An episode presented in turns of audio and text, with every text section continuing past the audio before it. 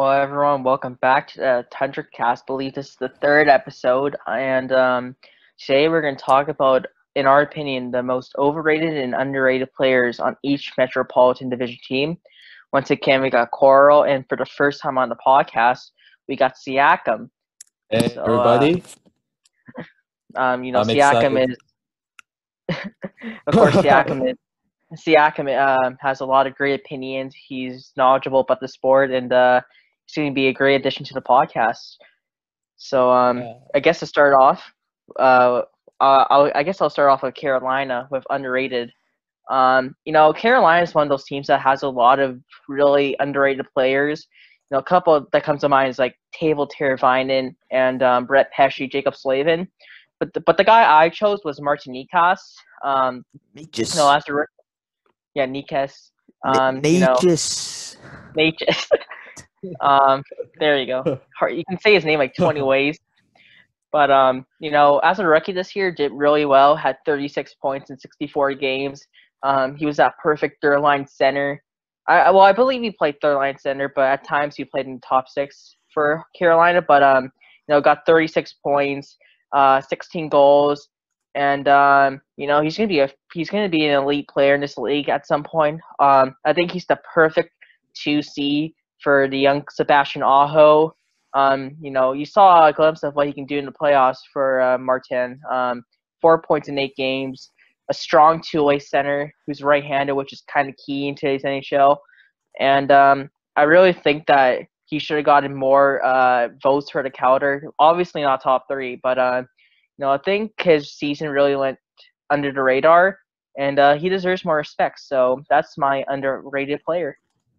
All right. Well, I'll go number two.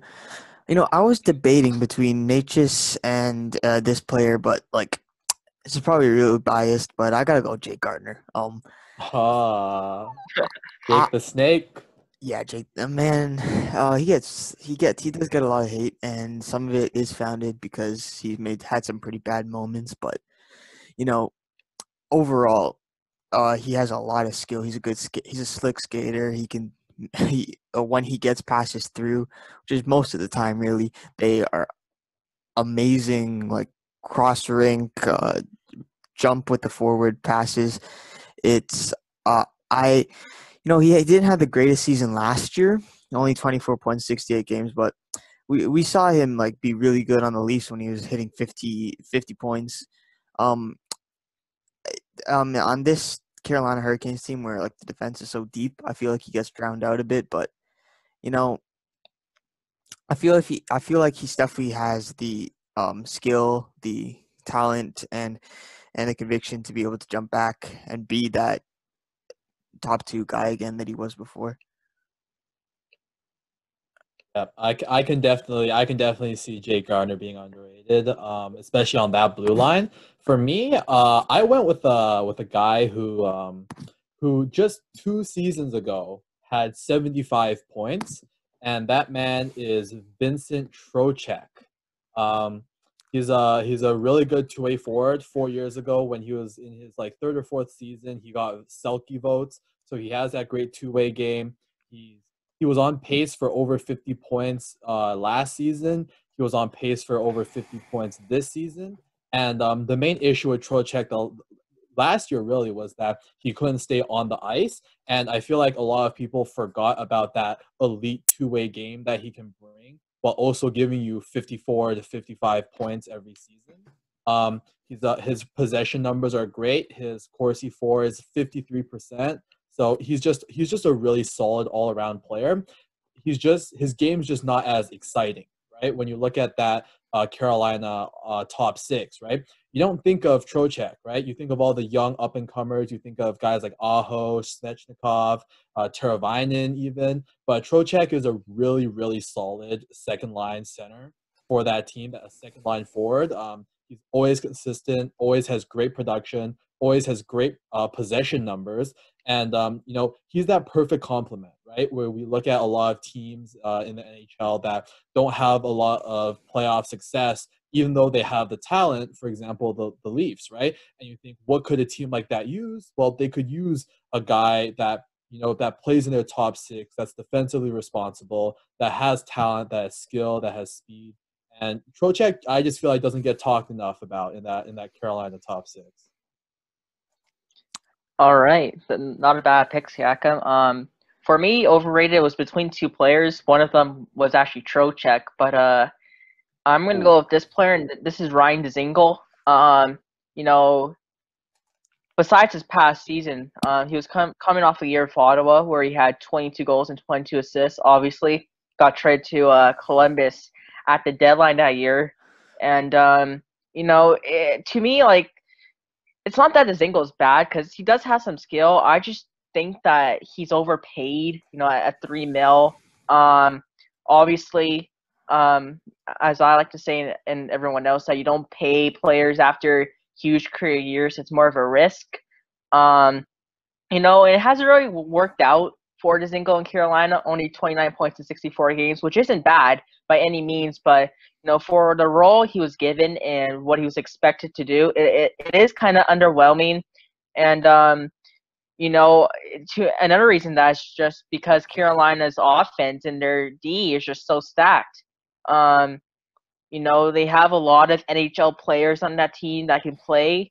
And um, you know, at times Dzingel at, was on the fourth line this year just because he had no room or, or no place to play. So um, you know, I, I I'm putting Dzingel as overrated solely just because of the role he was expected and what he was expected to bring. It's not a knock in the player because I'm I'm actually a pretty pretty big Dzingel fan. I love his game.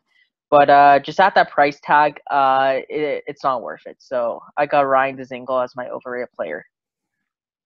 You know what? I'm gonna have to agree with you on that one, Shay. Um, you know he is he is like a decent player, but for how much he's getting paid, it, it's really not worth it. And also, I'm just looking at his advanced stats right now. Um, he as a center, he doesn't really take faceoffs that amazingly. He uh like last year, I'm just like 31% at faceoffs. Wow. Yeah, so um, it really re- isn't that great. Um, Corsi for last year, 50.7, which is right at where you should be, but like for what he was expected to be, second line, maybe third line, you know, I'll say second line center. Um, he didn't really perform that well. So, I mean, he's definitely still a solid player for for what he's getting paid for what he was expected to do. It wasn't it it really was underwhelming. Yeah. Uh, okay. So uh, mine is uh, actually different. I did consider Dzingel like you guys. It was between him and this other player, and um, this might raise some eyebrows, but I picked Brady Skjei, the, the deadline Ooh. acquisition from the Rangers. Now, um, a lot of people, Skjei is a guy who's really offensively gifted, very well, um, and he had that really great rookie season with the Rangers where he put up, uh, I think it was almost 40 points, right? But ever since that breakout season, he's never had a season where he's had over 25 points. And you can argue that corresponds with the Rangers' struggles um, after his first season, where they, they made the playoffs his first season and never made the playoffs again until they traded him, right? Which is very fair. But um, even in his time in Carolina, if you look at his advanced statistics, every single uh, year in his in, in his career besides his rookie season when he's been on the ice his team has allowed more goals even strength than they've scored right so if you look at even when he wasn't on a bad rangers team when he was on a good carolina team in the, the seven games that he played even strength he allowed 10 goals against while he was on the ice and his team only scored six even strength when he was on the ice right so that's not like a perfect representation, but if you look at his career averages for uh, Corsi, it's 47.4, right? And if you're an offensive defenseman who can't really play defense that well, if you're not putting up points and you're not controlling the puck and moving the puck and letting the offense set up in the offensive zone, well, then what is your value really? And are you really worth the $5 million that they're going to be paying you for the next three, four seasons, right? Um, especially with the rest of that blue line with guys like Jake Gardiner, Jake Bean coming up, Haydn Fleury, Pesce, right? Like, you know, he's he's getting top four ice time. I don't know if on that blue line that's necessarily justified. So that that was my pick for overrated. You know what? That is actually fair. And you know what? Come back to the point of Corsi and having an offensive defenseman, Barry is trolling me in the chat saying, "Uh, Gardiner shouldn't be underrated." Well, guess what his Corsi is, Barry? You want to tell me right now? Huh? Oh, oh wow. He. By the way, he asked that what, what Corsi is. So, um, no, Gardiner's career Corsi fifty-one point four percent, which is above average, but last year 55.6. So I'm just gonna throw that out there for you, Barry. um, just oh, one thing on Skjei, just one thing on Skjei. Um, you know, I agree with all your points, and I and um, you know, just going back to the deadline where Carolina gave up a first for Skjei, I, I honestly thought that was a lot to give up for you know a guy that hasn't really done much since his rookie year, um, especially since Carolina's so deep on the back end. And, of course, that same deadline, they got Sami Vatanen. So, um, you know, I really like the Brady Skjei pick from uh, Siakam. So uh, I guess we can go to next team now for Columbus. Um, underrated. This one was an easy choice for me. I went with uh, Olivier uh, Bjorkstrand. Um, oh. Oliver. This is a guy that uh, really went uh, he really went under the radar. In 49 games, he had 36 points, including 21 goals. And this is on a Columbus team that is strictly known for its defensive play. Tortorella is really known for hammering down players, sacrificing the body, playing a trap, which means low scoring games like one nothing, two to one. And you know, this kid just seems to be scoring every other game.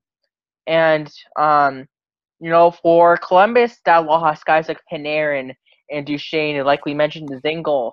Um, it was really huge for them that one of the young players like Bjorkstrand decided to step up and give them some more offensive boost. And even the playoffs in ten games, he had three goals, which is basically what you what you want your players to do: provide goals.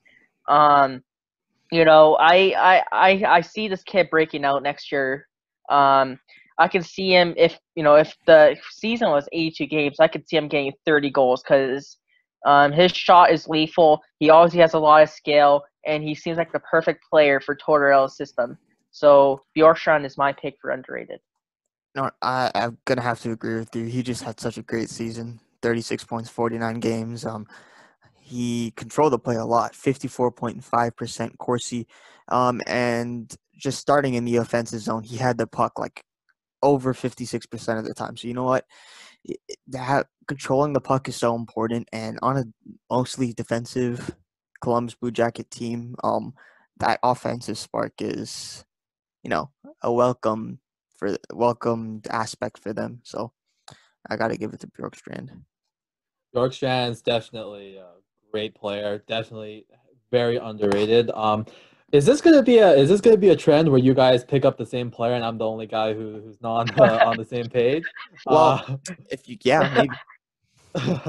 All right, so this pick was was not so much um, analytically based. Uh, this pick uh, for mine was actually more of just what I saw from this player, uh, especially during that playing round between the the Jackets and my team, the Leafs. And um, this guy really excites me. He's super young, only 21 years old, and that is Emil Bemstrom, the center uh, that they drafted with a fourth round pick in 2017. Now, if you look at his underlying stats, uh, in 56 games, only 20 points. His Corsi for is only about 50%, right? He's playing fourth line minutes, right? Um, the reason I think he's underrated is because I think he's I think he plays much better than what his stats suggest. He's a speedy center. He hits.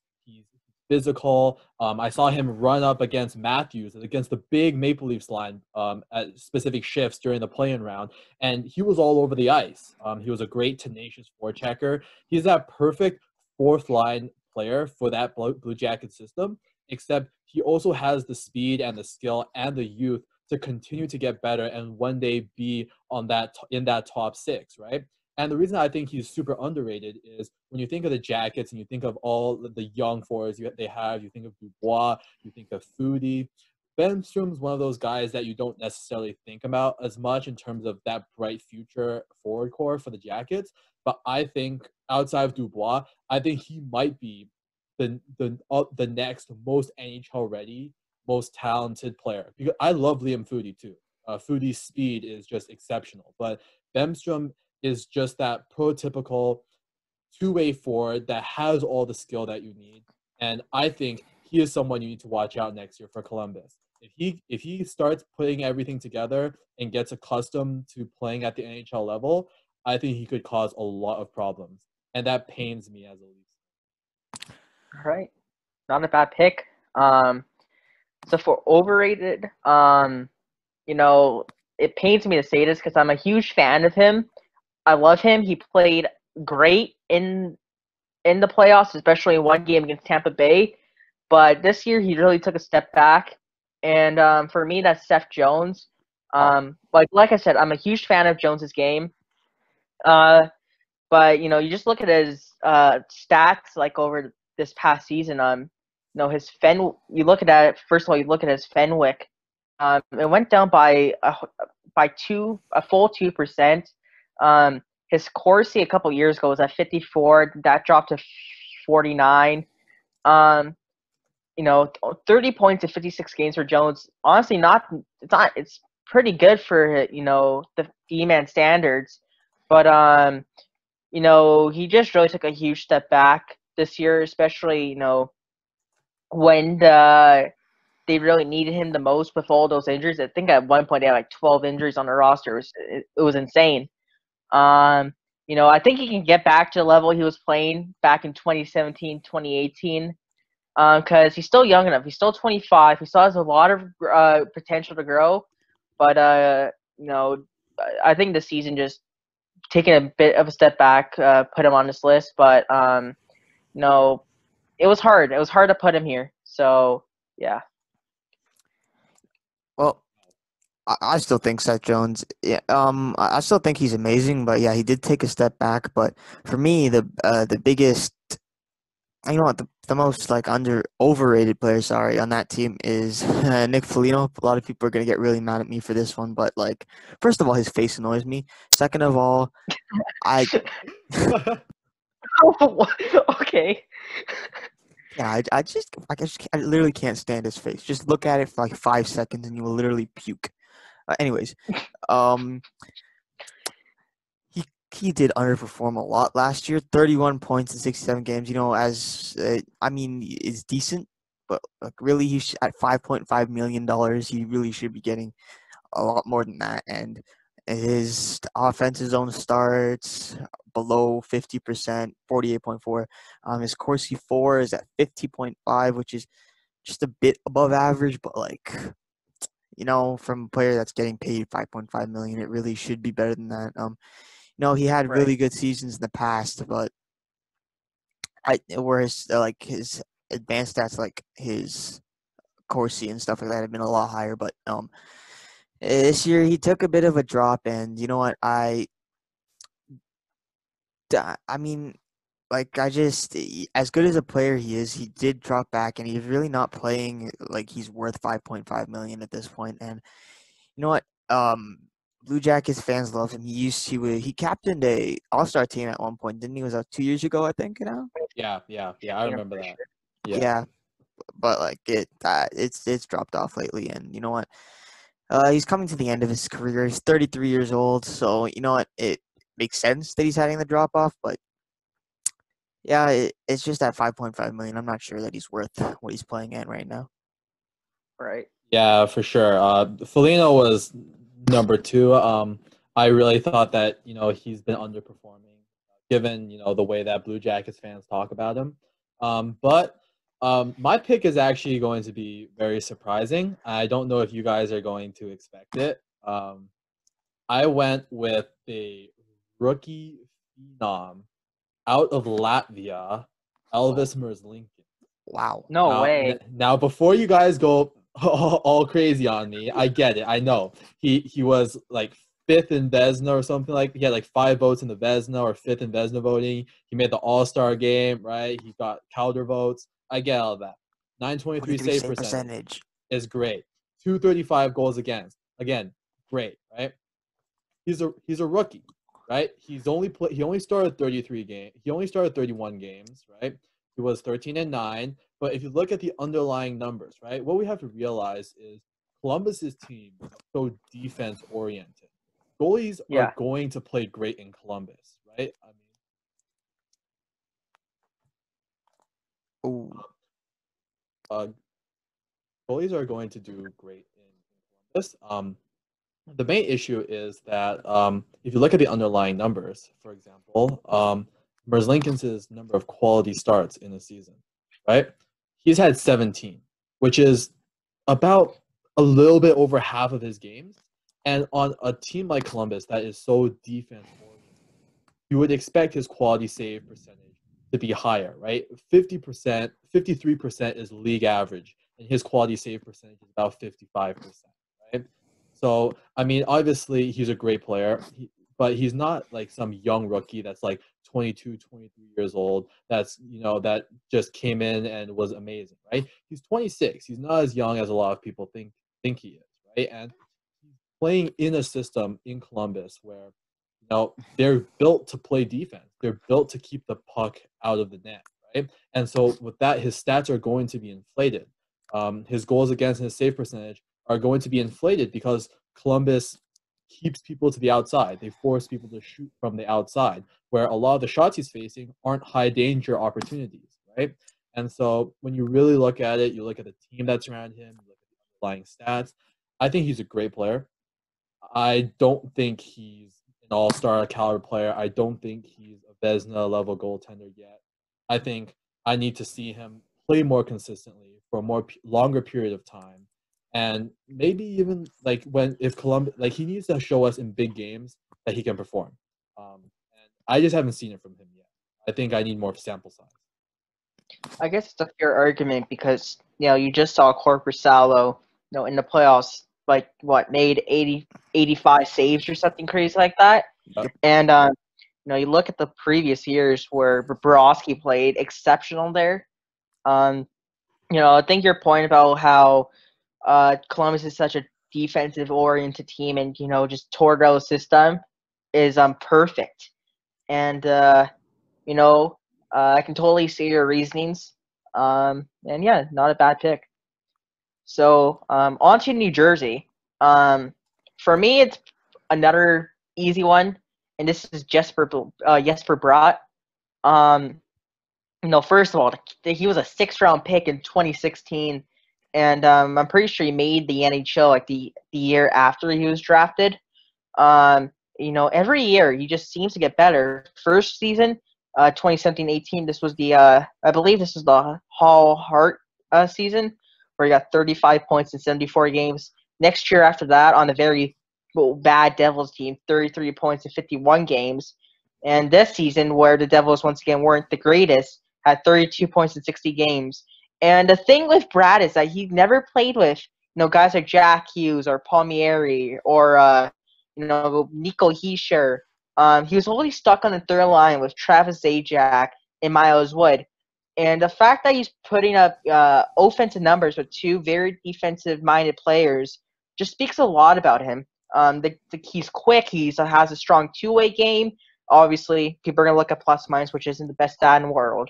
But, um, you know, uh, my reason for that is because he's on such a bad team. And, um, you know, I think Matt can uh, justify my reasons more here.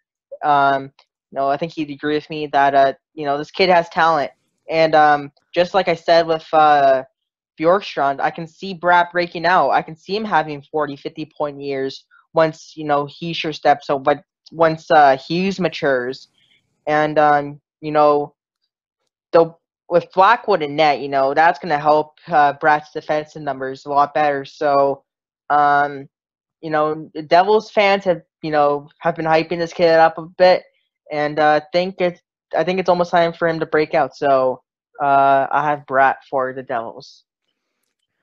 All right, you know what? That's a solid pick. You know what? Uh, I was considering Bratt, but for me, I I feel like Damon Severson gets look Oh. overlooked a lot. You know, um, Right. he uh, he's put up thirty one point sixty nine games on the on man. What team are we looking at again? Holy crap! Devils. Jersey? He had yeah. He put up 39, 31 points in sixty nine games on the Devils. It really isn't a good team. You know his core, his possession stats were not good at all. But like if you look through the whole team, none of their possession stats were good at all. So y- you know what? I'll give him the benefit of the doubt there. And you know what? He's almost hit forty points the year before. This year, he if it was an eighty two game season, he would have hit. He probably would have hit forty points. You know what? Let me do some. Yeah, yeah, he probably uh, would have hit. He, 40 he was my pick too. He was my pick too. He would have hit the forty point plateau this season. Yeah, exactly. You know what? So and so I I feel as if he doesn't get enough uh doesn't get enough love. He deserves it because he's played out of his mind on a team that really isn't that great at all. Yeah, so uh, no surprise, uh, I picked Damon Severson as well. He's he's a guy who logs top four minutes on one of the worst defensive teams in the NFL. And people look at his possession numbers, like Coral mentioned, and is sure his Corsi for is this season forty seven percent, but what you also have to keep in mind is his offensive zone start percentage is only forty five percent, which means he starts fifty five percent of his his his shifts in his own end on a really bad Devils team that can't keep the puck out of the net, right?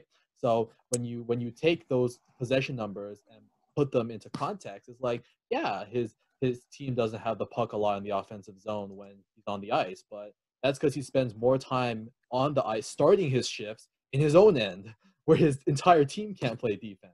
And considering like if you look at 2017, 2018, minus eight, playing logging top four minutes, right? And the past few seasons, his plus minus hasn't been good, but that's just more of the team around him than his own individual performance, in my opinion.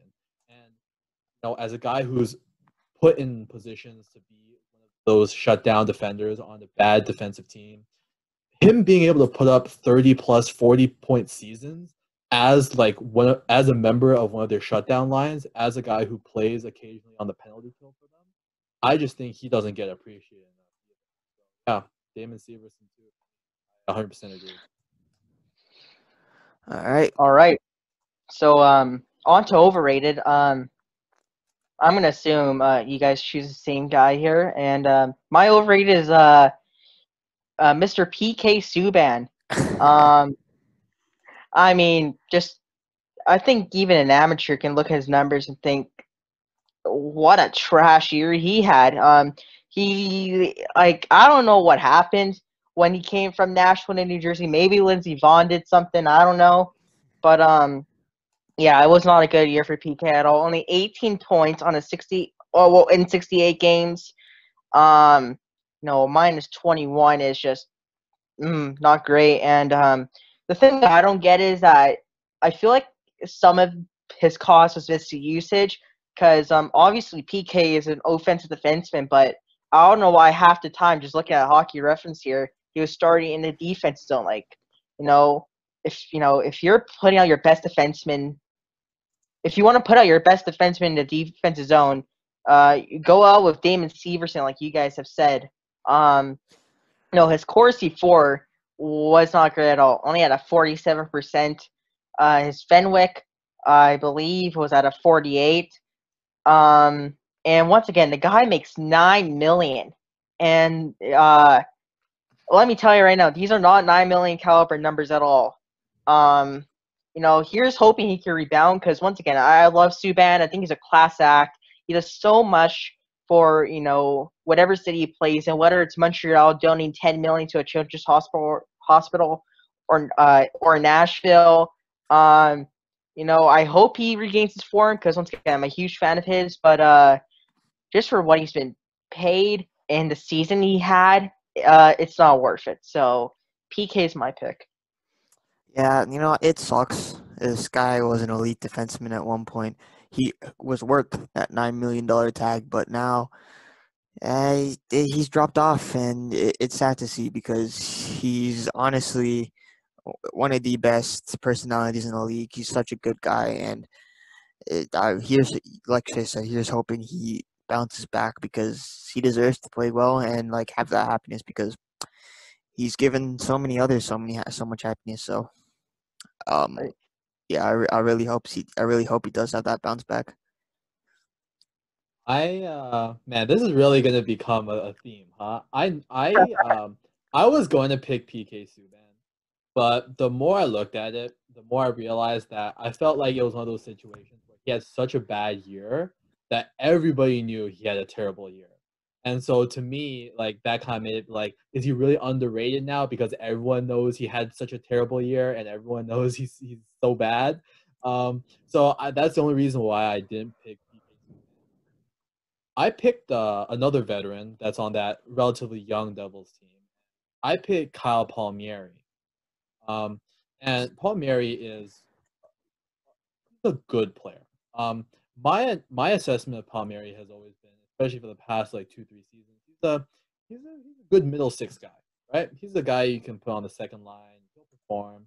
You can put him on the third line, he'll perform. But for the Devils, he's become kind of that first line winger, right? That ah. that go-to guy on offense, right? And he's just not that. And you look at you look at his his Corsi, right, which obviously is not as important for um, forwards as it necessarily is, um, especially since Palmieri is a winger. But his Corsi is at forty seven percent this season, right? Which again, I mean, the Devils are bad, but the only issue is compared to Severson, Severson starts 55% of his shifts in his own end. Palmieri starts almost 55% of his shifts in the offensive zone, right? So you have most of your shifts in the offensive zone, but you're not controlling the puck, even though you start with that advantage. Minus Four, and um, if you look at his uh, his shooting percentage this season, Palmieri, if, on base value, 45 points in 65 games, it looks like he's having a career year. His shooting percentage this season is also 16%, right? That's unheard. That's insanely high, especially since his career average is 10%, right? So, like, obviously, if you look at his season, like his past season, you go, hey, he's had a pretty good year, especially on a bad Devils team. But you look at the underlying stats, it's, I mean, he's getting lucky, right? Like, he's shooting so much above his career average for shooting percentage. 6%. 6%. He's shooting 16, his shooting percentage is 16 right? So, I mean, if there's regression to the mean and you look at a 10% amount of goals that he's going to have, it's going to be a lot lower, right? His production is not going to look nearly as great. Especially as a guy who a lot of Devils fans sees as their first line left winger, uh, a really good first line left winger. Uh, I just, I just think, I just think he's overrated. I don't think he's he's that guy. You know what? That is fair. That is fair to be honest, because um, he will. He he's supposed to be their top line guy, and he hasn't really performed. Forty five points is still decent, but like Siakam said, he's not really performing after the situations he's been put in. But anyways, what are we moving on to now? Uh, we got the Islanders. Um, oh shoot! all right, so Barry's team. Here we go. Um, for me, once again, this was another obvious choice for me, and once again, I don't think he gets talked as much as uh, the other defensemen on his team, and this is Adam Pelech. Um, just just a really good defensive defenseman, and I do believe if he wasn't on that New York Islanders team, Islanders wouldn't make it that far in the playoffs. Pelech is extremely underrated. Um, you know, he's not a big point guy, which you know doesn't matter, but um, you know, he seems to fit Barry Trotz's system well. Um, you know, this past just this past season in the defensive zone, he started 62%. Um, I mean that that that is relatively high, and um, I mean that just goes to show you how much trust they have in Adam Pelech. And um, you know, in the playoffs, he, he he you know he did relatively well, five points. Um, he shut down um back in well back in the Philly series. Um, he shut down the big guys like Giroux, JVR, and Konecny. They were silent just because Pelech and Pulock were such a great duo, and and I I think Pelech deserves more respect for what he's done in the league since he's came in, and um, I do believe he's also grown just because of Barry Trotz, the best coach in the league in my opinion. So um, you know, you're with a great coach, um, and a solid defensive structure. It's gonna make Pelech grow even more, and um, and, in five years, I wouldn't be surprised if he's one of the best defensive defensemen in the game. So, uh, my choice will be Adam Pelech. Yeah, so I'm gonna have to agree with you on uh, Adam Pelech because you know what his he's got pretty garbage offensive numbers. You know, garbage Corsi, garbage offensive zone starts. But you know what? That's not what he's there for. He's there to play defense. He's and you know what? The oil the Islanders, sorry, are the prob are really boring team. No matter how you slice it, defense isn't fun to watch, and that's what the Islanders are. Uh, but Pelech fits that scheme and can shut down the top line. Everyone looks at Pulock as their number one guy. You know what? He probably is. He he's that big offensive defenseman, but you need someone to shut it down, and that's what Pelech's there for. I mean, I think for the first time today, right, guys? I think we have all three consensus here. Wow. I I Pelech was the guy. I mean, there's just something about these defensive defensemen who just eat minutes, play solidly, and let everyone else take the shine. Right? We look at Pulock, we look at Beauvillier, Barzal, and he's that he's that one guy. You know, he just does his job, and he might be boring in that way, but he's underappreciated, and that's what makes him underrated. He does everything but score, and I mean, you can't argue with that. He's a great defender. All right, so over A player um, for the Islanders. I'm pretty familiar with this guy. Um, you know, uh, this is a guy that I know well, and I know right now a lot of Islander fans are turning their backs against, and um, this is Jordan Eberle. Um, obviously, we know the history of him. Game tying goal against Russia in what 2008, 2009, unbelievable.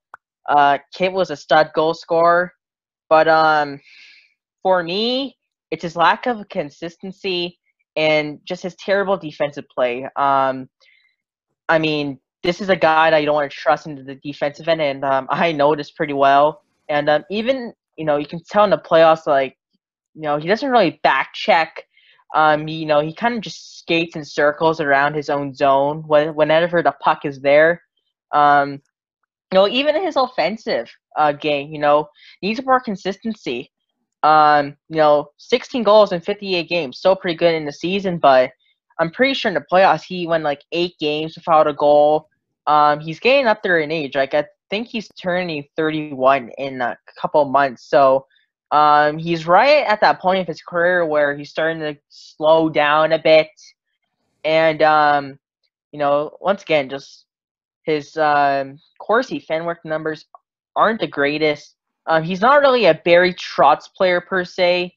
Um, and uh, if I was the Islanders, um, I try to get someone more suitable for that role to play with Barzal, um, and someone that can fit because um, you can just tell that Eberle, you know, compl- I I don't want to say he hates the system, but it it doesn't really suit his type of game where he's more of an offensive, fast winger that's you know can, that can put in 20 goals.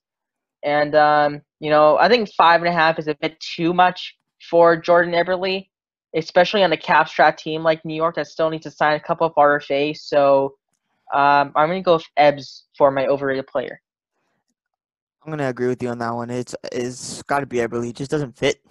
40 points, 58 games, still solid, but you know what? Uh, it's 5.5 million for someone who really just does not work at all on that team. Um, they could get someone a lot better to be playing with Barzal because let's face it, Barzal could end up being a you know he will end up being a top player in this league and if he's got no one to play with then I'm gonna end up having another Jack Eichel type of situation here. So yeah, you, you need uh, someone better than Eberle, and it's it's pretty obvious, I think.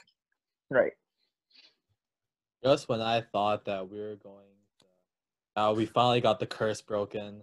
Here we go again. Uh, I I uh, I went with um, another guy who's about the same age as Eberle. Um, I went with Josh Bailey. Josh Bailey is a great player. He's a top six guy on the Islanders. He's a guy who puts up 50 plus points consistently for the last four seasons, right? I mean, he got paid because in the season before he signed his big deal, he had 75 points, right? That was a big thing. Um, the only issue is you look at his advanced stats. I'm not going to hold like the years where the Islanders like weren't so great. because like again, like that's not fair to him. But last season, Islanders were a great defensive team, right? Greiss was having a resurgent year in net for them, and uh, Varlamov, I think, right? That entire system is built off of playing defense, right?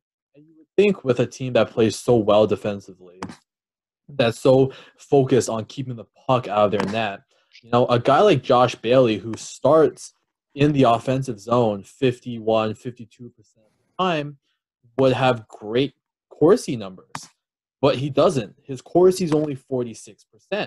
And on a Isles team that won a lot of games last season, played well last season, he was a minus 12. Now, again, I know the minus 12 isn't, but plus minus isn't the greatest. He's a good top six option, but I don't think he's that two way, you know, presence that a lot of people think he is. You know, I don't think he's, you know, he's he hovers around thirty to forty hits in a season. Gives the puck away, you know, about two times the amount he takes it away. You know, he's a good player. He's a top six forward, but is he worth five million per year for another? I think it was four years and he's already 30. He's going to turn 31 soon. Like, is that the player? And not to mention, this season, he was on pace for barely 50 points. And that was with him shooting 50, 15% shooting percentage. His career average is closer to 11, right? So, like, I think he's a great player. I just, I just don't know if what Islanders fans and what, like, when I think of Josh Bailey, I think of a two-way forward who's got a little bit of grit. Right. I don't think he's actually that player. I think he's a good top six forward, but I don't think he brings that two way game, that two way dimension that everyone else. Yeah, good points. Um, you know, I agree that he's not the two way player everyone makes him out to be. I, I in fact think Anders Lee is a better two way player oh, than yeah. um Josh Bailey. Um, yeah. So for um now, I guess we're on to the Rangers. Um, for underrated, I'm going with another defense defenseman. And uh, uh, with the Rangers, they had a lot of young defensemen come up this year with Adam Fox, Tony DeAngelo. um, and Lindgren mostly. Well, okay, so my my choice is Ryan Lindgren, by the way. Um, he mostly played with Mark Staal in a shutdown role, but um, you know, as a young rookie, um, 14 points in 60 games, but also a plus 16 and um, I do, in fact, think some of this has to inf- do uh, w- with the influence of Mark Staal, who's a steady veteran defensive defenseman.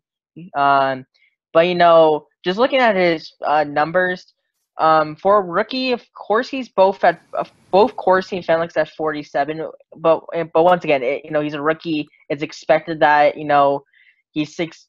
He's gonna start off slow. But um, you know, on a very like you know, the Rangers were a really, really, really good offensive team. Obviously, they added Panarin over the offseason. Um, you know, Fox and um, DeAngelo are both great offensive defensemen. Uh, Ryan Strome took a huge insurgence, but um, defensively, they weren't great at all. And um, that's something they really need to improve next year. But, um, you know, Lindgren was, was a rock solid, steady presence. He shut down teams' top offensive guys a lot of the times. Um, you know, he starts 51% in the defensive zone, and um, you know he they have a really young, uh, great defenseman here. If they can pair him up with um, Adam Fox or DeAngelo, and they save um, say someone like K'Andre Miller uh, for the other one, I think the Rangers have a solid defensive group, and uh, Lindgren should get more respect than he deserves. Um, I'm gonna uh you you talked about Mark Staal. You know what? He's my pick first of all. Uh, I feel like he was a uh, he was really important to that Rangers team. Like you said, they weren't the greatest uh, defensively. I know he's not on them anymore, but like you know, what is he? No, right? Oh, he's on Detroit. Yeah, he's they on Detroit now. Detroit. They traded him to Detroit. Yeah. Like while he was there, he was a hallmark for them. He um uh, like you said, he played the shutdown role with Lindgren. He he helped Lindgren a lot, and I I feel like he he played a big role for them. But as for like a team, as for who's on the team now, yeah, I got to go with Lindgren. That pair for them was huge. You know, they didn't have uh, they don't have the greatest stats, but you know, defensively they shut it down for what they could. They weren't given a lot of tools and stuff, but you know what? They they they worked with it. So that pair was honestly Right. amazing for them. Stop doing this. You you two really need to stop doing this. Really? Again? Again? Okay.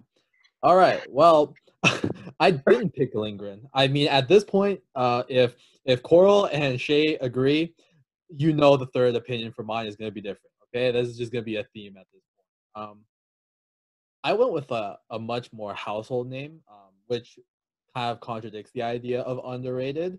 Uh, I went with uh, Mika Zibanejad, um, surprisingly enough, which I know he got a lot of love this year for the, the Elky. Um, and so that should technically make him not underrated, right? Um, I just think Zibanejad is one of the top centers in this league, that good. And I think that a lot of people don't think of him that way because of the fact that he plays on the Rangers. Haven't been very good for to four seasons now. Um, I mean, a lot of people are like the guy had 75 points in 57 games. I mean, and his Corsi is above league average, and he starts more of his his time in the defensive zone, offensive zone. guy who's playing with Panarin, like he's a he's the prototypical two way center. He plays the game so well, and this la- the last two seasons, his production has really started to uptick. Um, he's just I just feel like he's such a good player. I think that he's a top 15 center in the league. Um, and I just don't think that people perceive him that way. I think they consider him the tier right under, right? You think of all the elite, all the top centers in the league, and then you have those guys that are, you know, borderline all stars who are good players, and they put Zibanejad in there. I think, you know, call me recency bias. I think Zibanejad is that. I think he deserves more love. I think he's one of the most underrated players on that Rangers team. You know, I, I to an extent I agree with you. I I still don't think he's like you say like an elite elite center in the league, like top fifteen. Was it you said?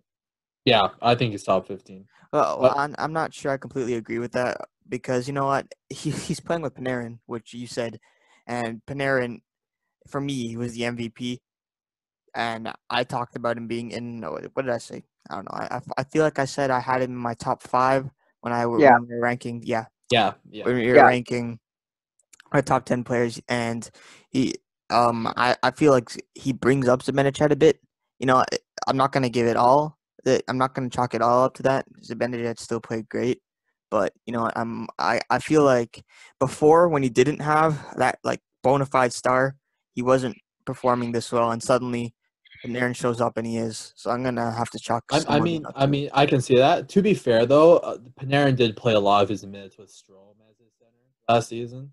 Yeah. So not not all of all of Zibanejad's production was he played Panarin. He didn't play as much with Panarin as people thought. Um, he started off the season with Panarin, but they tried to balance out the lines as the season went on. So he Yeah. Strome with Panarin. But yeah, I don't know. Like uh, P- Zibanejad is just one of those guys where it's like, you know, like I feel like he's fringe. Like you're either high on him or you just uh, good player, not great player. I Oh, just happen to be one of the guys who thinks he's great. would you, you, would you mind saying that again? Sorry, didn't hear. Yeah, you're cutting out a bit. Oh, oh, oh, yeah. Um, I just think the thing with Zibanejad is you either think he's really, really amazing, or you think he's just you know a fringe all star guy, right? And Yeah. so it really comes down to you know what your personal kind of analysis of him is. I just love Zibanejad as a player.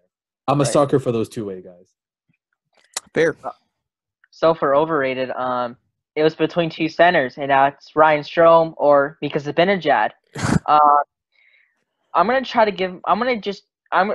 Uh, well, first of all, I'm gonna just say my overrated player, and that's Ryan Strome. Uh, but just one take on Zibanejad. Um, the reason why you know I kind of had him this at overrated is because a couple years ago he wasn't the best defensively. Um, minus 23, minus 12 once again, plus minus not the best stat but that just goes to show you how much Um, you know, defense two ways not his game.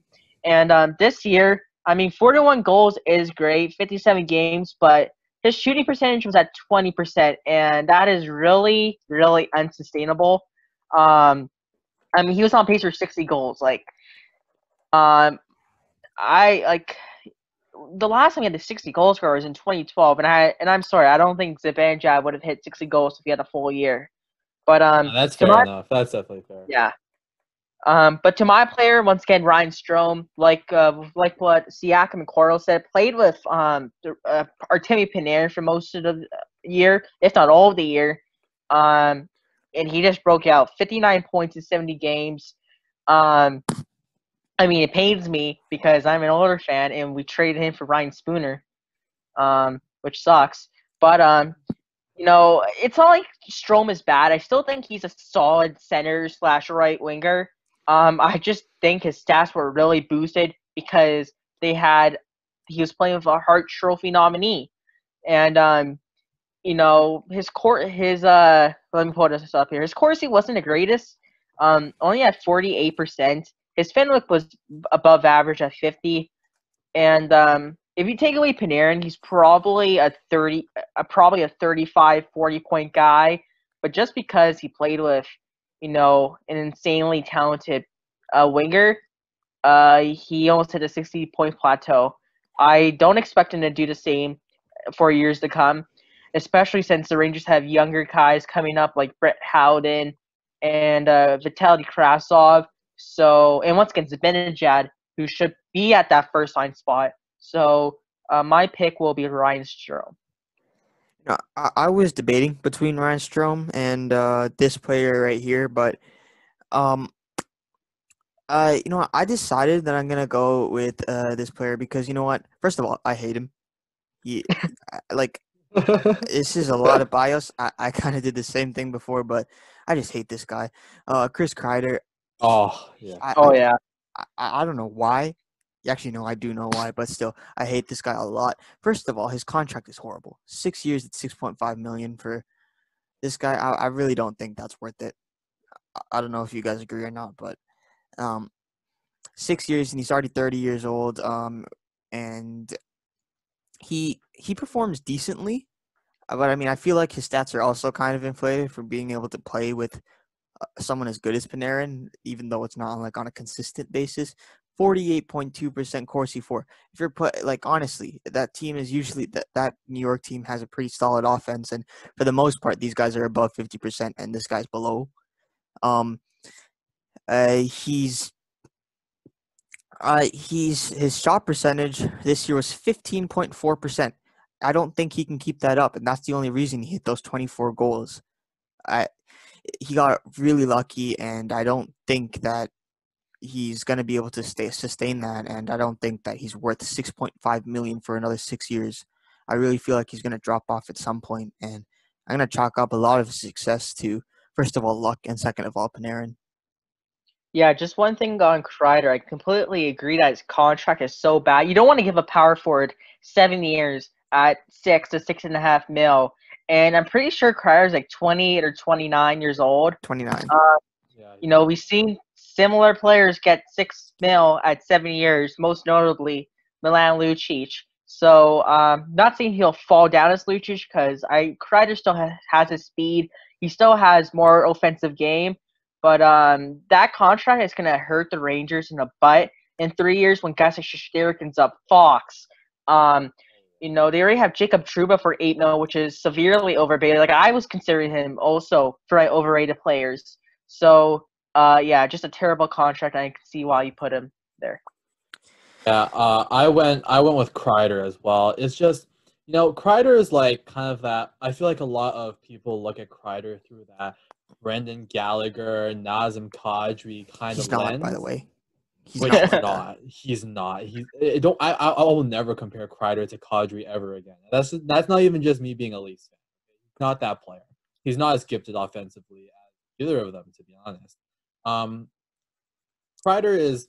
He's just like one of those guys where fans love him because he's physical. He hits. He hits a lot, Yeah. and he can score some goals as well. He's he's he's a he's a tough guy who's not useless on offense. He's above a average proto- on offense.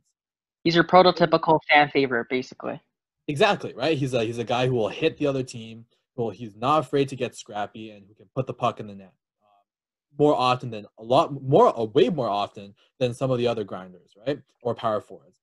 The issue with him is again the age, the contract, and uh, Coral's already mentioned his his Corsi. His Fenwick is lower than Strome's, right? Um, I just feel like the talent's not quite there, right? We like to think of Kreider as this talented power forward, right? Is he really? Like, ha- like, like the guy, the guy, the guy had 45 points in in a top six for New York that was deadly this season, right? You can say, well, he didn't play that much with Panarin. He played with Zibanejad. Zibanejad had 40 goals. Yep. Right? Like, like, like, either whichever line you put him on, there's a guy who was playing amazing that season offensively, right? And Right. I mean, if you're playing shift in, shift out with him, right? Like some of that has to rub off somewhere, right? Like, like how are you only going to be at around your career average playing with a guy who's having an all-time great season in Zibanejad, right? Like it's just, I just think he's overrated. I don't think he's that. Yeah, He's and, not that good. and you know what? People are just people comparing him to you know. I think he's more of a Tom Wilson type player, but not even as close to as good. Um, uh, he kind of plays that way where he has a bit of offensive flair, but he's physical. But uh, you know what? Um, I look at someone like Zach Hyman, who's got that uh, that that tenacity, that that bit of grit. But you know he's not that skilled. But you know he he is able to work hard really and just get the puck to better players and and that works for him. That's why he's a first line forward. He can play with players that are that good. But you know what? Kreider just he just feeds off of them in, instead of feeding them, which is really not what he should be doing. So that just adds to it. Rangers fans are gonna hate us now. He's like a cult hero over there, man. All right, so let's go to Philly now. Um, for underrated, um, for Philly, I had a tough choice choosing underrated and overrated, kind of like uh, I had to with New Jersey. Um, but for underrated, um, just looking at his stats and his advanced analytics, I'm gonna go with Scott Laughton. Uh, this is a guy who played half the season, well, just a, over half the season last year, 49 games, had 27 points, including 13 goals. Um, he actually took, I believe, uh, he won 53% of his draws. He took over around, he took around 280 draws. Um, he was on that third line a lot of time, rotating um, center positions with, I believe, Morgan Frost. Um, you know, a plus 13 on a on a decent uh, Philly team. Uh, his defensive zone uh, draw numbers 56 percent. Um, and uh, uh, once again, this is another guy that is still um, kind of young, uh, 26, so he's just about to hit the prime of his career. And um, this is what Philly needs. Um, he was the one that really stepped up during the Islanders series when they went to seven games when Giroux was silent because of Adam Pelech, like we mentioned before. Um, and he's getting better every year. The year before that, 32 points, got 20. Uh, and the year before that, got 21. So he's improving every year, which is nice to see. And um, I mean, he looks like a 20 goal scorer that can play on the power play, play on the PK for the third line. And that's what honestly every team should have. That third line guy that can do everything. He's a Swiss Army knife. He can play center, he can play wing, uh, strong two way game, physical fights, um, can score goals, can play make, everything. So uh, my pick for Scott is Scott Laughton, and um, his contract is actually pretty team friendly too. And for Philly, uh, that's huge. So that is my pick. Now I'm gonna go with this player. Um, you know what? So he's first of all he's a defenseman. His name is Philippe Myers. Um, yeah. Um, he 16 points in 50 games. First of all, you know what? That is solid. Um, he's only 20. Uh, he's only 23, which means he's got a lot of room to get better. Um, I think for the Flyers, it's really big for uh, for them because first of all, he's going to be uh, he's going to be part of their top four. I think he's already part of their top four. Uh, he's got really good p- uh, possession stats. No, uh, not really good actually. Fifty-one point four, so like decent p- possession stats, and he's pretty solid when starting to be offensive zone too. And I feel like for them, who do they have on defense, right? Um, they got their Ivan Provorov, they got their, um, sorry, they got their Matt Niskanen. Anaheim. Yeah, Travis Sanheim. Uh, Gosh, it's fair. gosh, is fair. So you know Well, I'm what? not a fan of. Oh, and that too. So you know what? It they they got some wild cards, I guess I'll call them on that defense. But I think Myers is like he's a steady player. He's gonna put up the same amount of points that he usually does, and um, he's gonna play the same way that he usually does. And I feel like they need that bit of stability on their blue line, and Myers he's gonna be able to provide that. I think. Yeah, isn't he a righty too? I'm pretty sure. Yeah, he's he's a a righty. righty. Yeah, he's a righty. He's a righty, yeah. Mhm.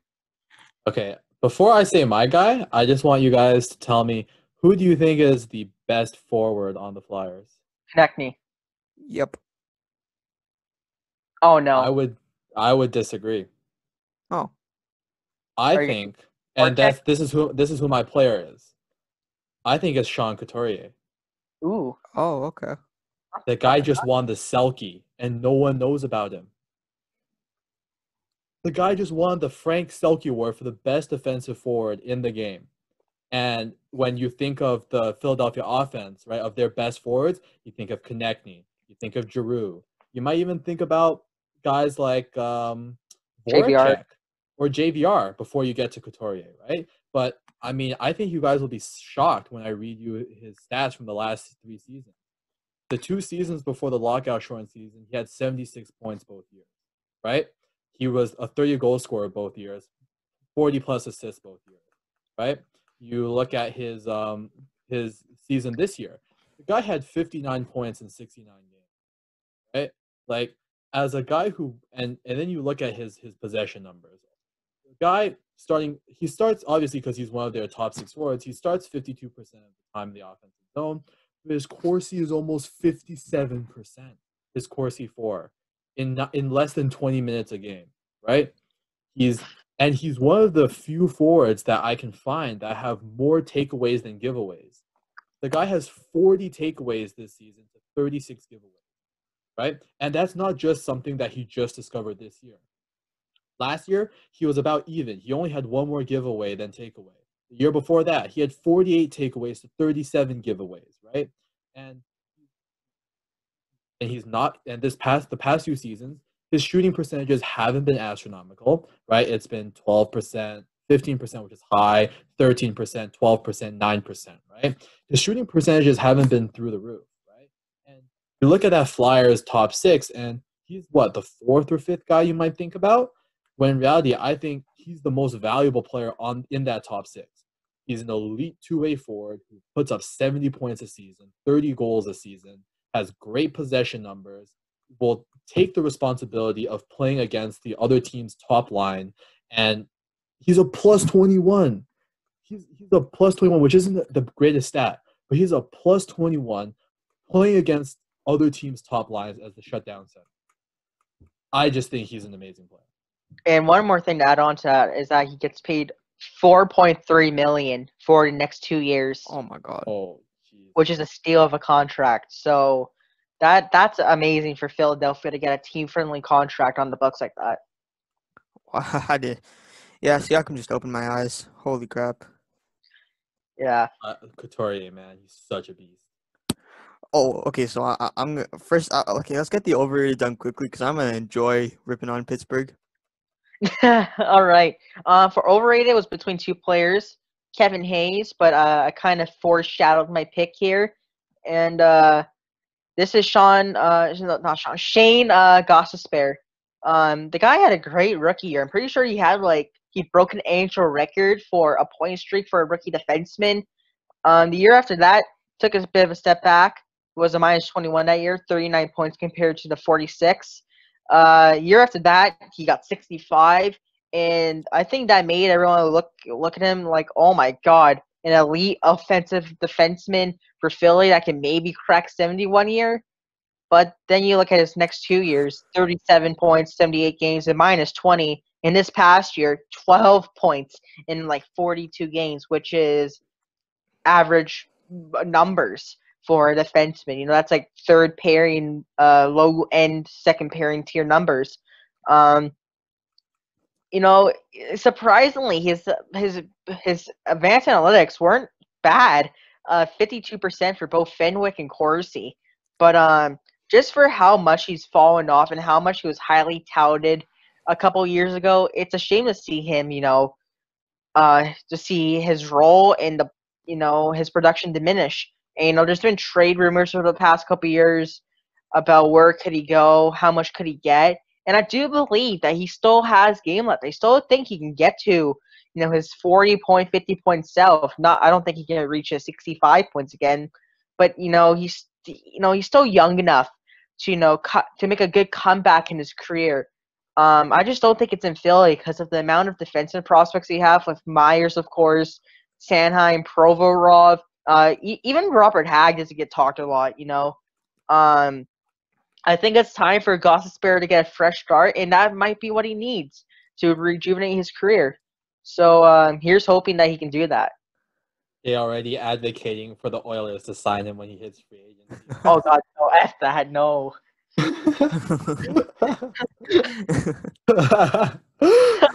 All right, you go, you go, Coral. You go. All Coral. right, yeah, yeah. So you know, I'm gonna, I gotta agree with Shay. Uh, Shane Goss is, you know what? He had such a good season, and you know what? E- Everyone thought that 4.5 million for this guy was a steal. You know what? At the at- in the beginning, I was inclined to agree, but it's dropped off a lot. Uh, yeah. Yeah, y- I, I just, you know, like Shay said, his uh, his advanced analytics still show that he's a solid defenseman. But you know what? Uh, a lot of bottom pairing defensemen have a, have really good uh, uh, advanced analytics, and that's what makes them good for the bottom pairing. But if you're not producing as a top pairing defenseman in like just your uh, your goals and your assists, then uh, what are you even up there for? Why are you getting paid four point five million dollars? You know what? He's got to step it up, step it up.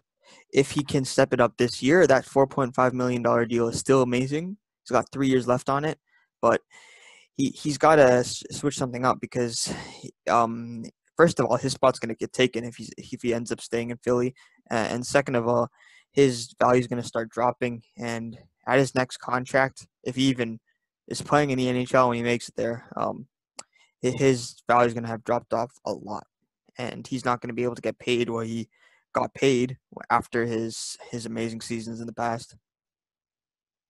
Yeah, I mean, this guy was a was a former top ten Norris vote, like just Yeah. two seasons ago, right? Yeah. He was a he was in the All Star voting, right? He was a great player, you know, sixty something points. as a defenseman. Um, but I mean, playing on the second pair, and Philadelphia is trying so hard to put this guy in a position to succeed. Seven percent of his shifts in the offensive zone to start they're putting him when they have an offensive zone faceoff. They're putting him in there. They're trying to get him going after he had a down season last year, and all he has managed to do is score a whopping 12 points in 42 games, playing almost 20 minutes a game, and being one of their go-to guys on both the power play and on five on five in the offensive end. I mean, I don't know who else it could have been here for Philadelphia besides Ghost Bear. I think he's got all the talent in the world. I just I don't know what's happened. I don't know what he, what's going on, man. Twelve points. He- This man was on pace for twenty four points Yeah, for the entire season. it is a It's rough. Yeah. All right, Pittsburgh. Oh, um, finally, finally. Um, underrated. We got the goat Cody Ceci. No, I'm kidding. No, not. Oh, God, still no, no, Mike Matheson, man. Like, yeah, Matheson. exactly. Exactly. Matheson. Look at those great contracts. It's Teddy Blueger. Elite, Um, elite decor. Elite decor. Oh my god. Um, but seriously, um, for Pittsburgh, I actually it was between three players. Um, it was so honestly, it was so close between these three guys. Um, I would say the other, I would just say the two who I was deciding between. It, two of them were Teddy Blueger and uh, Oil- Oiler draft pick John Marino. But my pick for most underrated is Bryan Rust. Um, you know, the Penguins were depleted like hell this year. Uh, Malkin was out for some time. Crosby was out for half the season. Guentzel got injured in like December, and uh, this guy really stepped up. And I don't think a lot of people know this, but this is Bryan Rust. Um, 56 points in 55 games with once again, the top two centers out for during the year. Like, who's Pittsburgh's number one center at that time? Jared McCann. Like, are you gonna put like Jared McCann's on number one center, and the fact that Rust kept on producing when these guys were out and leading the Pittsburgh offense with 27 goals is just astonishing. And, and gets paid three and a half, a steal of a contract. Corsi 51, uh, Fenwick 52, pretty good numbers. 59% in the offensive zone. Um, I mean, the the guy just went off, and if he did play a full year, um, if he if the season did continue 82 games and he stayed healthy, he could have he could have hit 70 points. And this once again, this is without uh two. Well, this is this is without Sidney Crosby and another very good player, Evgeny Malkin. So, uh, Rust is my pick, and he should be talked about way more. Yeah, you know what? I gotta agree with you on this one. I was, know, I haven't seen Kapanen, but I feel like he could be a dark horse for them. But uh, so far, it's definitely been Rust. Um, he stepped up when they had no one left. Uh, he's usually playing with Malkin, and like you said, Shay, if the season went on and he was playing with Malkin for the rest of the season, he could have been a 70, 80 point player, even maybe. So uh, when he came up during that um, that playoff run where the Penguins were completely injured, they had Jake Guentzel, they had Bryan Rust, they had a couple other players coming up, and you know what? I always had thought that Bryan Rust was the best of them. I still think he's the best of them actually because we're gonna get to that probably. Oh, no. yeah, it, eh, so yeah, he stepped up when they needed him most, and he's on a steal of a deal, like Shay said. So there's not much to say about him except that he's amazing and he needs to get talked about more. He's one of their top players. Should have went with my gut with Bryan Rust. Now I'm going to be the odd man out again. Ah, uh, my Leafs homerism got the best out of me. Oh, I uh, I went with Cappy. It's very Kapanen. Um, yep, cheeks clapping. Just, I just think that he's such a good player that's been underappreciated because where he just didn't fit in their top. You mind saying that again? Yeah. Yeah, um, I, I just think Kapanen is such a great player, and that he's just been overshadowed because he was playing in Toronto as a third liner, where even when he had opportunities to play in the top six, his play style just didn't match the other guys he was playing.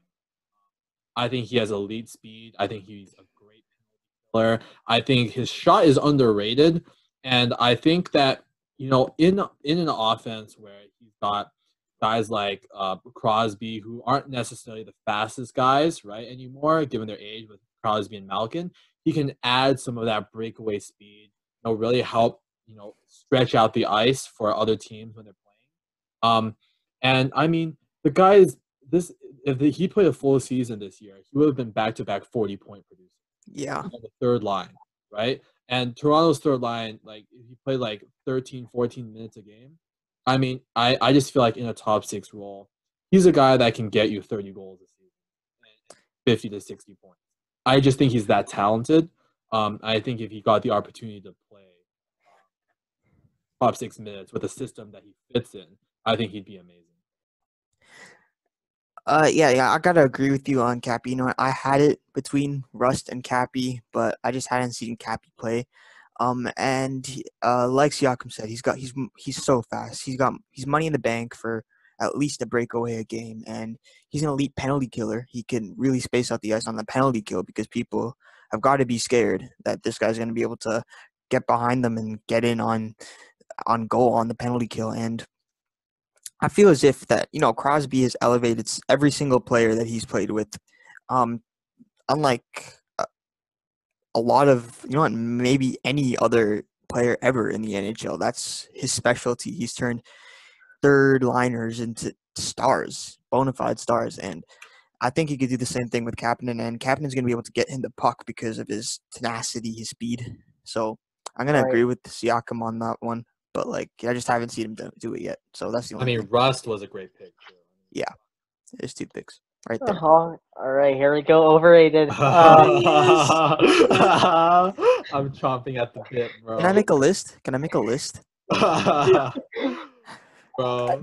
I'm just gonna say this right now. Someone in Tundra's gonna kill me for this. oh yeah, same. Oh yeah. Same. Oh, oh yeah. um, my pick's Jake Guentzel. Um, honestly, I, I mean, I want to see what this guy can do without Malkin or Crosby. Every single Oh. year, every time he plays on a line, he's always with Malkin or Crosby. And Crosby has been a top, well, besides coming to this year, has been a top three player in the league um, consistently.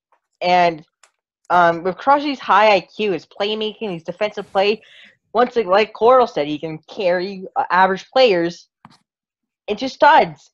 And I just, I just don't know. There's something about Guentzel that just makes me scratch my head. Most of his zones are, most of his starts are in the offensive zone, which means he barely gets to play in his um defensive zone. So you know, I can't really judge him off his defensive stats. Um, I mean, his chorus he's high, his Fenwick's high, but I mean, that's also just because the Penguins are a powerhouse team. I want to see what he can do by himself. Um, his shooting percentage, um, consistently first year 19, 20 percent, second year Ah. 13 percent, uh, third year 18 percent, and this year 16 percent. There's no way, like, like to all the great players that play in this league, no one consistently has a 16 percent shooting percentage. That's unheard of. And he doesn't slow down because he plays with elite players. Like, you know, a good example I look at, um, I like to compare to, is um, is uh, what's his face, um, Ty Rattie. Um, when he was in Edmonton, right? Uh, he he got he was he got put with Connor McDavid right there and then, and he had like 12 points in 14 games. As soon as they took him off, Ratty started to struggle, and already his defensive numbers weren't the best. And this reminds me of Guentzel. Both, um, both are young, both you know were in the AHL before their quote unquote breakout years, and both of them immediately get put with the best players in the NHL. And you know, I just I just want to see more from Guentzel. If Guentzel can play on his own line and consistently put up 50 to 60 points by himself, I'll take back what I said. But for right now, I I just I'm not a huge fan of Jake Guentzel at all. I got to agree with you, Shay. Um, it's just it, it really isn't enough, right? He's playing with uh, two top players in the league, two top fifteen players, two yeah, two top fifteen players in the league. These guys are amazing in Malkin and Crosby, and he's just uh, you know he hit twenty goals this year in thirty nine games, but how much was of that was Crosby and Malkin? How much of his forty goal season was Crosby and Malkin? Um, you know? If you take them away, how much? Like even Ira, uh, the depressed Pens fan in the Tundra Cabin, has said that he's a thirty goal without the two, without one of those two. I think that is way too much. I say, yeah. That's absurd. Yeah, I say that's twenty at most. Um, Yeah. eh, he's a good player. I still think Rust is better. Like you look at these stats, offenses zone starts at sixty-two percent. There's no way you do that by yourself as a winger. Like you need your center to be able to get the puck, and that's what Crosby does. He is, in my opinion, uh, just an absolute beast, and he was the best best player in the world until like last year. And um, I just it, it really just elevated Guentzel's stats so much, and I don't think it's like I think half of what he's done is up to him. The other half is to Crosby, and Ira can get as mad as mad about this as he oh. wants, but you know what? You got if you got sit on your team and players are playing this good when they really aren't that good, it's gonna come. and that's the reason why I put Rust as the most underrated because you know Malkin and Crosby were both out for a significant amount of time. So, like I said, Rust was over a point per game, Yep. and he and he basically proved to me and a lot of people that he can carry the load when he has to. So that's what Guentzel needs to do to make me impressed with him. like I feel like Guentzel's rise in the NHL speaks more about the wingers that Pittsburgh had at the time more than what it says about Guentzel. Okay? Yeah. You look at his career offensive zone start percentage. Career is at 60%. It's crazy. His his entire Wow. so that means that he came into the NHL and the coach looked at his lines and went, "We don't have a single winger to play with Sidney Crosby or Evgeny Malkin. So we're going to put you on the first line. And when we have an offensive zone faceoff, I am putting you on the ice because Crosby's on the ice. Right? I mean, like as Shay mentioned, holy 20 nearly a 20% shooting percentage his rookie season a career average of 16% It doesn't happen. Ove- ovechkin doesn't shoot that percentage. I, I mean uh, speaking of ovechkin a specific penguins fan tundra thinks Guentzel is better than him. I mean that like like like like people like penguins fans think Guentzel is the next ovechkin because No. the rest of their wingers are so awful. They have no one else to cling on to but Guentzel. Like, like, like that's literally the case. Like, who is the last great winger in his prime that the Penguins had that played with Crosby? Patric Hornqvist, Chris Kunitz. Kus- Kunitz? Chris Kunitz? Patric Hornqvist? I mean, like, like, like the Penguins have never had an elite winger to play with Crosby and Malkin, and all Well, of a sudden they get this young kid who's like 24 years old who had a 40 goal season, and all of them are just like, oh, he's the next Ovi. Because they need someone to take over for for Crosby and Malkin when they retire. They need that hope, right? They don't have anyone else, right? Like you look at their offensive prospects, they had Hallander, then they traded him away. They only have Poulin. He's their future. He's their entire future on offense. They And they'll probably need trade him away in a first round and they'll probably trade him away in a first round pick like for Tomas Tatar at the deadline or something. like that. exactly. Like they need Guentzel to be the next Ovechkin, and that's why they, they they're putting him on that pedestal because they know they don't have anyone else after him, and so he's overrated. He's, he's, he's until he proves to us that he can put up the numbers he's putting up right now, without Crosby or Malkin, without an elite top fifteen generational, like top fifteen in their like their generation player. Until he can prove that he can put up those stats without them, he, not he's not better than Ovi. And and ton that that specific person in Tundra can get as mad at me as he wants. He knows it's true. Don't don't don't at me, bro. You know it's true. Uh, just one thing on the winger part. Um, I can make an argument that they haven't had a great winger since uh, since James Neal, who put up 80 points with those two guys. He was later traded for Hornqvist, of course. But um, yeah, like you like we all said, until Guentzel can actually prove that he can put up the points, he can, as he did by himself. I'm sorry, I I'm just not a huge fan. And you know what? This this will I'm just gonna share this story. I was in the Instagram comments, which never goes well, by the way. Um, yeah. uh, and there's this absolute tard comparing this first. Uh, you know, we've already got fans comparing him to Ovechkin. Then we got this fan compared it to Marner. First of all, you know, I see Sh- Shaden Shergill over here. He compares him to Nuge, and you know, it's all in good fun, but at least it kind of makes sense. What the hell, man? Guentzel's not even a playmaker, bro. Oh he my- just shoots the puck. God, man. It's he like lets Crosby get him the puck and he shoots into an open net. That's exactly. Would it be does. That's what considered? Would it be considered a hot take that I wouldn't even have Guentzel my top 50 wingers solely because he's putting up this production with Sidney Crosby? I would not blame you. I at wouldn't all. blame you. I mean, I probably would still put him in the, in the top fifty just because, like, the, like he put up the numbers. You know, there's some players who you put on that line who wouldn't put up those numbers, right? So he's definitely got talent. It's just that better than Ovechkin. Are you out of your mind? oh no no no! All right, so let's go to the final team, the Capitals. I think we spent the most time talking about Pittsburgh. well, how long was that, by the way? Let me see when I started It was like 20 minutes, honestly. Uh, You know what? Yep, it was. We got 12 minutes on ripping on Pittsburgh. You know what? And I love it. I love it. Alright. I love it. So, um, my underrated player for Washington, without a doubt, Jakub Vrana. Um, this is a kid that in his rookie year, this is the year the Capitals went to the Cup, was a major contributor, had 27 points in the regular season, but in the playoffs, um, if uh, hockey reference control here, yeah, in the playoffs, had uh, eight points in 23 games, which is actually pretty decent for you know a rookie that's sheltered in the bottom six. And after that, he exploded.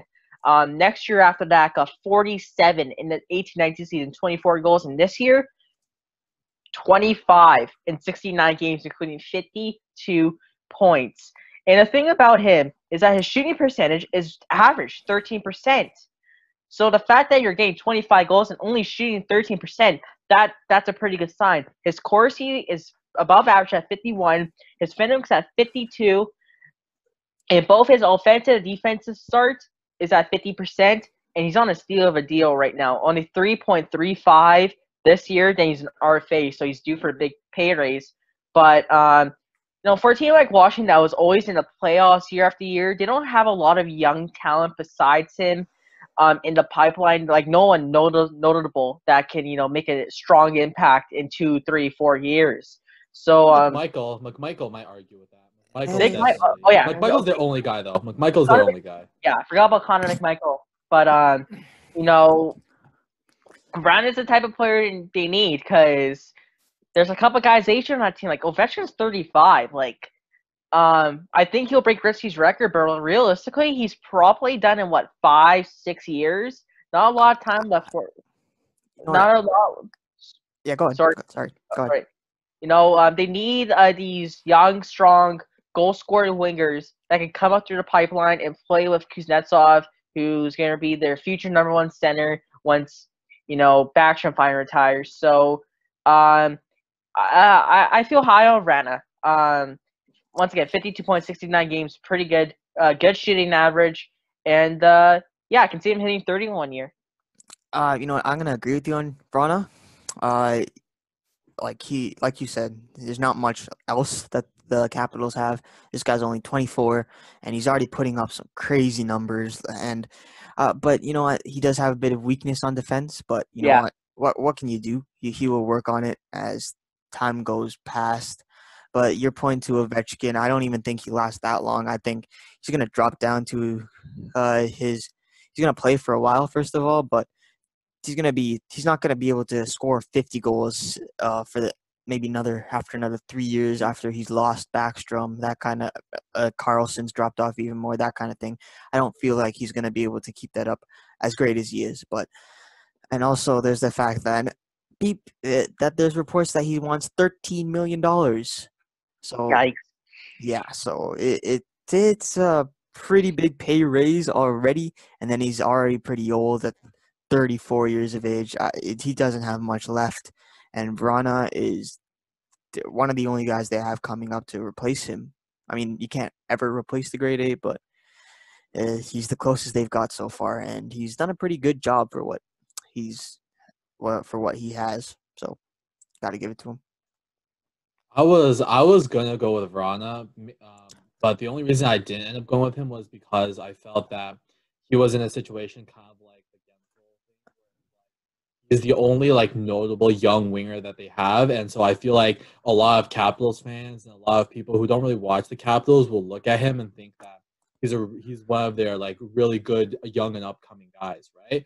Um, and damn it, and again, you two agree, and I'm the one uh, guys, I promise this isn't something that we set up. I just okay. All right, all right. Um, I don't even know what to say at this point. But um, my guy is a guy who's been a career fourth liner. Um, who last season for the Capitals only played about 11 minutes a game. Your prototypical fourth liner, third line tweener. Um, and that's Richard Panik, former Leaf. oh wow. And I I feel like when you look at teams, a lot of now a lot of the fourth liners don't get that much love, right? Um, because you know fans love people who put the puck in the net, and fourth liners usually don't put the puck in the net. But when you look at Richard Panik's oh, stats yeah. this year, he had 22 points in 59 games, right? he was on pace to have like 30, 40 points. Last year with Arizona, he had 30 points. The year before that, on the fourth line, he had 30 points, right? With Chicago, he had 44 points, right? That's not a fourth line player. That's a guy who can legitimately play in your middle six, right? And on top of that, not only does he have great um, like stats for a fourth liner last season, he, he was his Corsi was amazing. He had a 50 almost a 55% Corsi as a, as a fourth liner, playing about 50% of his time in the offensive zone, right? So he's, he's got great possession numbers. He puts up way more points than most fourth liners could ever dream of putting up. And on top of that, he's another one of those rare players that you find in today's NHL that tends to have more takeaways than giveaways. This season, it wasn't as great. He had 21 takeaways, he had 29 giveaways. But the season before, 46 takeaways to 39 giveaways. The season before that, 26 to 14. The year before that, 30 to 23. The guy who takes the puck away, who's a solid fourth liner, who's not making a whole lot of money, and can pitch in at his best a 40 point season, but is almost consistently a 30 to 35 point scorer, playing only 10 minutes a game. Yeah. I think he's very underrated. I think he's a great player. No, that, that is a that is honestly a good pick. I should have Yeah. looked at that honestly. All right. Um, now time for overrated. Um, I know one Capital fan in uh Tundra that's gonna kill me. And if you're watching this, squeeze, I'm sorry, but I gotta do this. Weedy mom. Um, for me, this is Tom Wilson. Um, I'm gonna use the exact same reasons I used for, for Chris Kreider. He's a power forward. Um, you don't, you shouldn't give power forwards uh five mil at six years.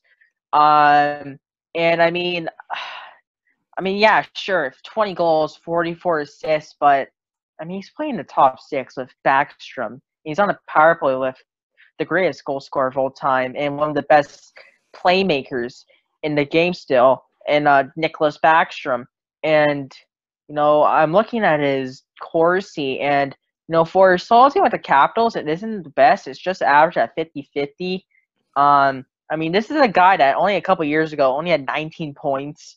Um, I mean, even last year had uh, had a 17% shooting percentage. This year is at 14 when his average is at 10. So you know, he, he's really um, up there.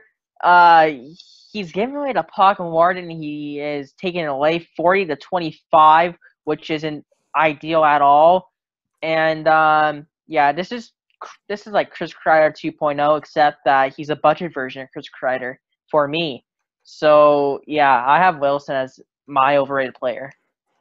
Uh, yeah, I'm gonna agree with that. And you were talking about Chris Kreider. I think Chris Kreider is like a bit worse than Wilson. I think uh, he's got a worse contract, so he got a bit better off there. But still, Wilson's not that great. Um, he- like as a power forward, you expect him to be at least decent defensively, and he's not. Um, defensive zone starts 48.6 on, on the Capitals. Like, come on, man, right? And then expected goals against. He's got a, he's got an expected goals against of 42.4. His his league total is career total, sorry, is 224.9.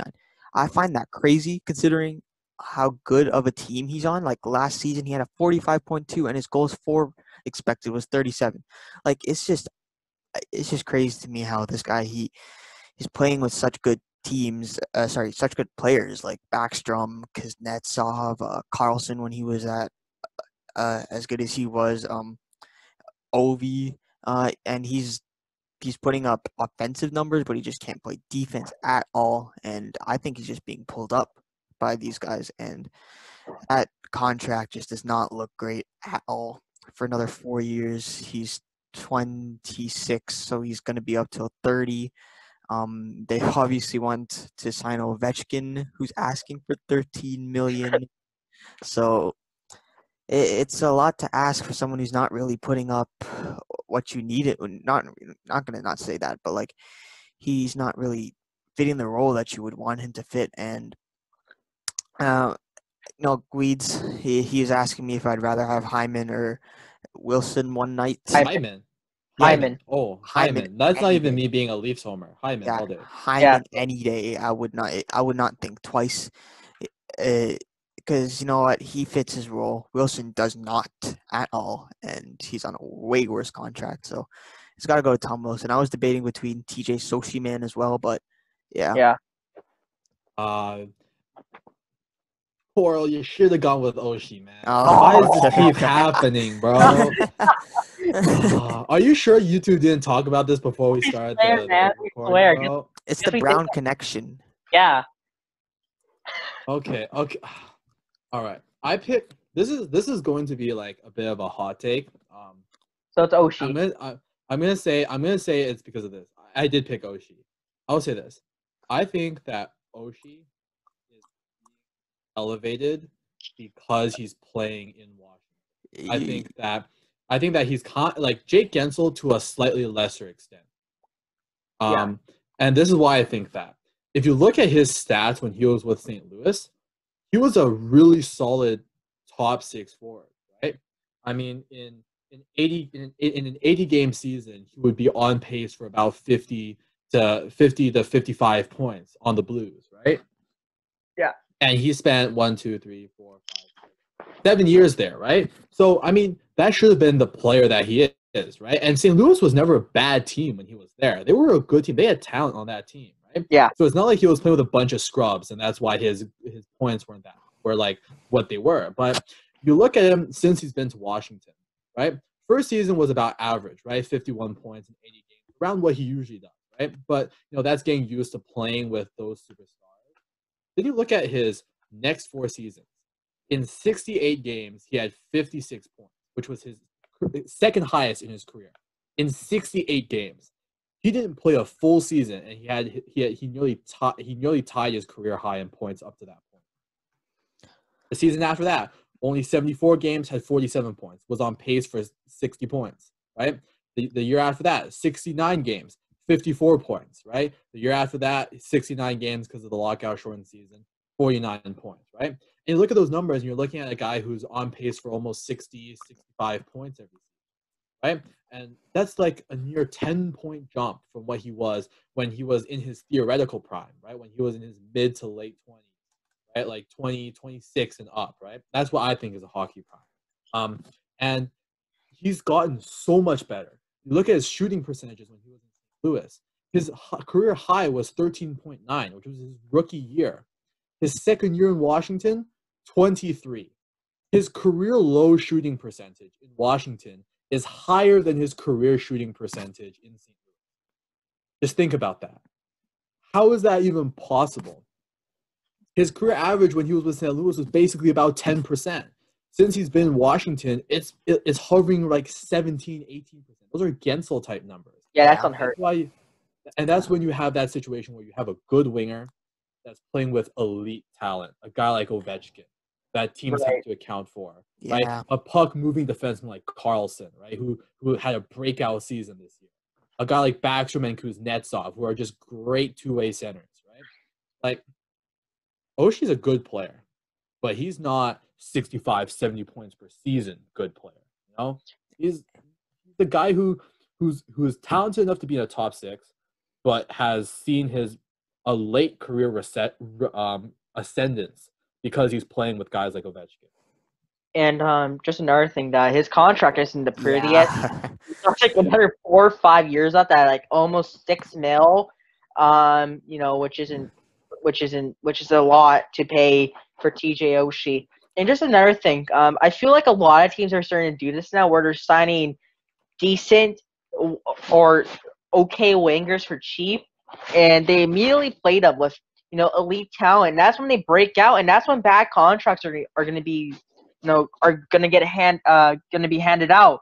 Um, case in point, like I think Dominic Kahun's going to break out Leon Draisaitl, but what if he gets 60 points yeah. when you know that's not really the type of player he is? He's going to be asking for six, seven million, and that's going to put a team in the cap crunch. Um, teams should be weird, uh, should be you know worried about this because I mean, you're you're seeing it happen so much now. There's a lot every year. There's so there's like a, an unknown player that bang breaks out, gets paid, and then he's just average. And yeah. for Oshie, I can definitely see your points on that, Siakam. Um, and yeah, it, it's just crazy to think that he's at a 10% shooting percentage in St. Louis, and now he's upwards until 18, which is insane.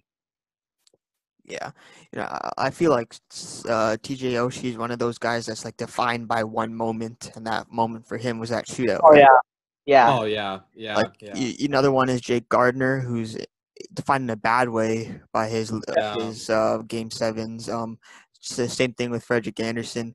Uh, right. it, it, it's like you can't judge a player off that one moment, and teams for some reason decided to do that with Oshie and uh, now he's on this contract and he's regressing. Uh, well, solo he's regressing, but he's playing with really good players, and that's bringing up his numbers. He's gonna keep playing, and he's gonna keep asking for more money if he keeps on going after his 38. Oh wow, his contract's up when he's 38. By the way, that's just Yeah. yeah. 38? ah, Yeah. that is not good. And Oh, I wow. mean, and I think, and the, the scary thing is, he's got what another five years left. yeah, 38 when he's up. Holy And if, if he's someone who's super durable, that's not even as bad. Like Shea Weber, right? Like he's got a bad contract, but at least you know he'll play for those years, right? Oshie hasn't played a full season in the NHL since his rookie. Never. He's never played a full 82 game season. He's always been injured in some way or form, and especially in the last four years in uh, in Washington, he hasn't played more than 75 games in a season right? So he's a guy who's had some injury concerns. As he gets older, that's that injury concern is just going to get bigger and bigger. And if if Washington gets in a situation gets injured for like 20, 30 games in a season, they're going to have to do what the Leafs do, right? They're going to have to stick the guy in LTIR. And I just hate to see you know someone like Oshie's career just you know, end in that fashion because he's too good of a player for that. Yeah. To be Yeah. I I gotta. Are you still talking, Siakam? No, no, no. I'm done. I'm done. All right. yeah. So you know what? We've been going for a hell of a long time. What's it probably? Oh yeah. This is almost been like two hours long. Yeah, I know, right? We got three Zoom meetings, so that's forty minutes each, an hour and a half about of just Yeah. talking to you about. Content. Yeah. So about uh, like what, 16 players or something like Yeah. that? Yeah, I mean more if you think about it, because we had different players for some of them, right? So it was probably more along the lines of 20. Yeah. We spent a lot of time talking about Pittsburgh. I mean, Pittsburgh's just. I mean, I could talk all day about Pittsburgh. I don't Oh, even like how they handled their goalie situation. I don't. Oh, yeah, that I was think Jar- terrible. yeah. I think Jar. I think Jarry's going to be garbage next year, and then Penguins I- fans are going to demand for him to get traded for. Like, honestly, like, just like, I know this is off topic, but I, I'm going to predict it right now. DeSmith is going to have a great year. Jarry's going to have trash year. They're going to trade Jarry. They're going to have some new up and coming goalie, and the cycle continues. Because Yeah. honestly, I'm not sold on Jarry just yet because it was his first whole year. And, um, you know, like, I know we're, this is way off topic, but you just look at DeSmith's past numbers in the NHL, th- they were solid. And I don't know why they chose to trade um, Murray. It should have been Jarry. Yeah, to be Yeah. honest, like Murray's proven himself. You can say what you want about his glove hand or whatever, but Yeah. he's proven himself. He's won two Stanley Cups with the team. He came in when uh Fleury was injured. When was it Jeff Zatkoff was? Oh yeah, and Zatkoff, baby. Yeah, when he was the backup. So, uh, he he's he proved himself. One bad year, and Pen, Pens fans are all over him. So, I I And, and Penguins fans, this isn't us hating on you, or Yeah. maybe it kind of is, but like. it kind of Murray is. deserved better, man. He won two cups with you guys, and he had one bad season, and you guys were ready to chuck, chuck him out the window. Yeah. Oh wow, we got another ten minutes left on on, on this meeting now. Ah, Oh man, we've been talking for a while, huh? yeah. So what's the next one going to be? We got the Atlantic, and then we got Mr. Emerson on. Yeah, and I think you have Johnston coming on soon, so it's gonna be a busy week. Uh, in a Chris busy- Johnston, right? Yeah. Yeah. Chris Johnston. That, that's gonna be a fun interview. Oh my Yeah. god! I still can't Yeah. believe we got him. Yeah. And, uh, I- Sorry, see, I can go. yeah. Uh, I was just about to say, like, you guys won't want to miss that one when that video comes Oh, out. yeah. That's gonna be that's gonna be so fun. Um, got a lot of questions lined up. It's gonna be a great time. You know, and you know what? It's not just about. Oh yeah, go ahead, Shay. Sorry. Sorry, and just before we end this, um, Ira, if you're still watching this, I'm sorry that we keep trashing your team. Um, I mean, when there's an opportunity to jump in, we just gotta. So I'm Yeah. sorry about that. Yeah, and you know what about Chris Johnston? You know what? It's not just about uh, the hockey that he's going to come on to talk, because you know what? Oh, For a lot of us, if it's not being an NHL player, it's being an insider. Yeah, That's that's, that- dream job. Yeah. So he's gonna come on and talk about that, and I'm really excited for that part even more than the hockey part. So, Same. Yeah. It's, so. it's gonna be great. It's gonna be great. I got got. A lot of, yeah, go ahead. A lot of great content lined up for you guys. Uh, we hope you've enjoyed this one. Um, oh. Took us a lot of time to make. But... Yeah, we got one yeah, huge time. lined up after Chris Johnston, by the way. Oh yeah, we're not gonna spoil that one yet, but uh, it's gonna be a treat. So uh, ah. a real treat. So, uh, yeah, thanks for watching, guys, and we'll see you next time.